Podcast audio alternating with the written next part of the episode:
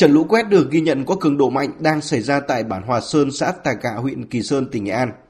Được biết mưa lũ ập về nhanh và mạnh đã cắt đứt các tuyến đường ra vào khu vực này. Hàng nghìn người dân đang bị cô lập trong tình thế lo lắng, không thể thoát ra ngoài.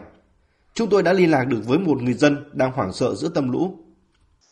Nói chung bây giờ lũ ông, ta hay tam hiểu lũ ông nó đẩy đấy, nó đẩy tối nhà cửa hết. Bây giờ bọn tôi ở cái chỗ này nó cố lập đầu, cố lập đuôi luôn.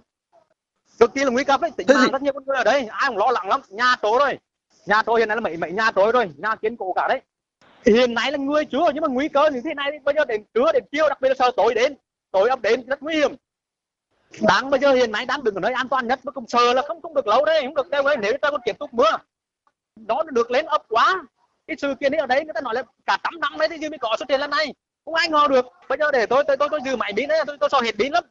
Bước đầu ghi nhận đã có một số nhà dân bị lũ cuốn trôi.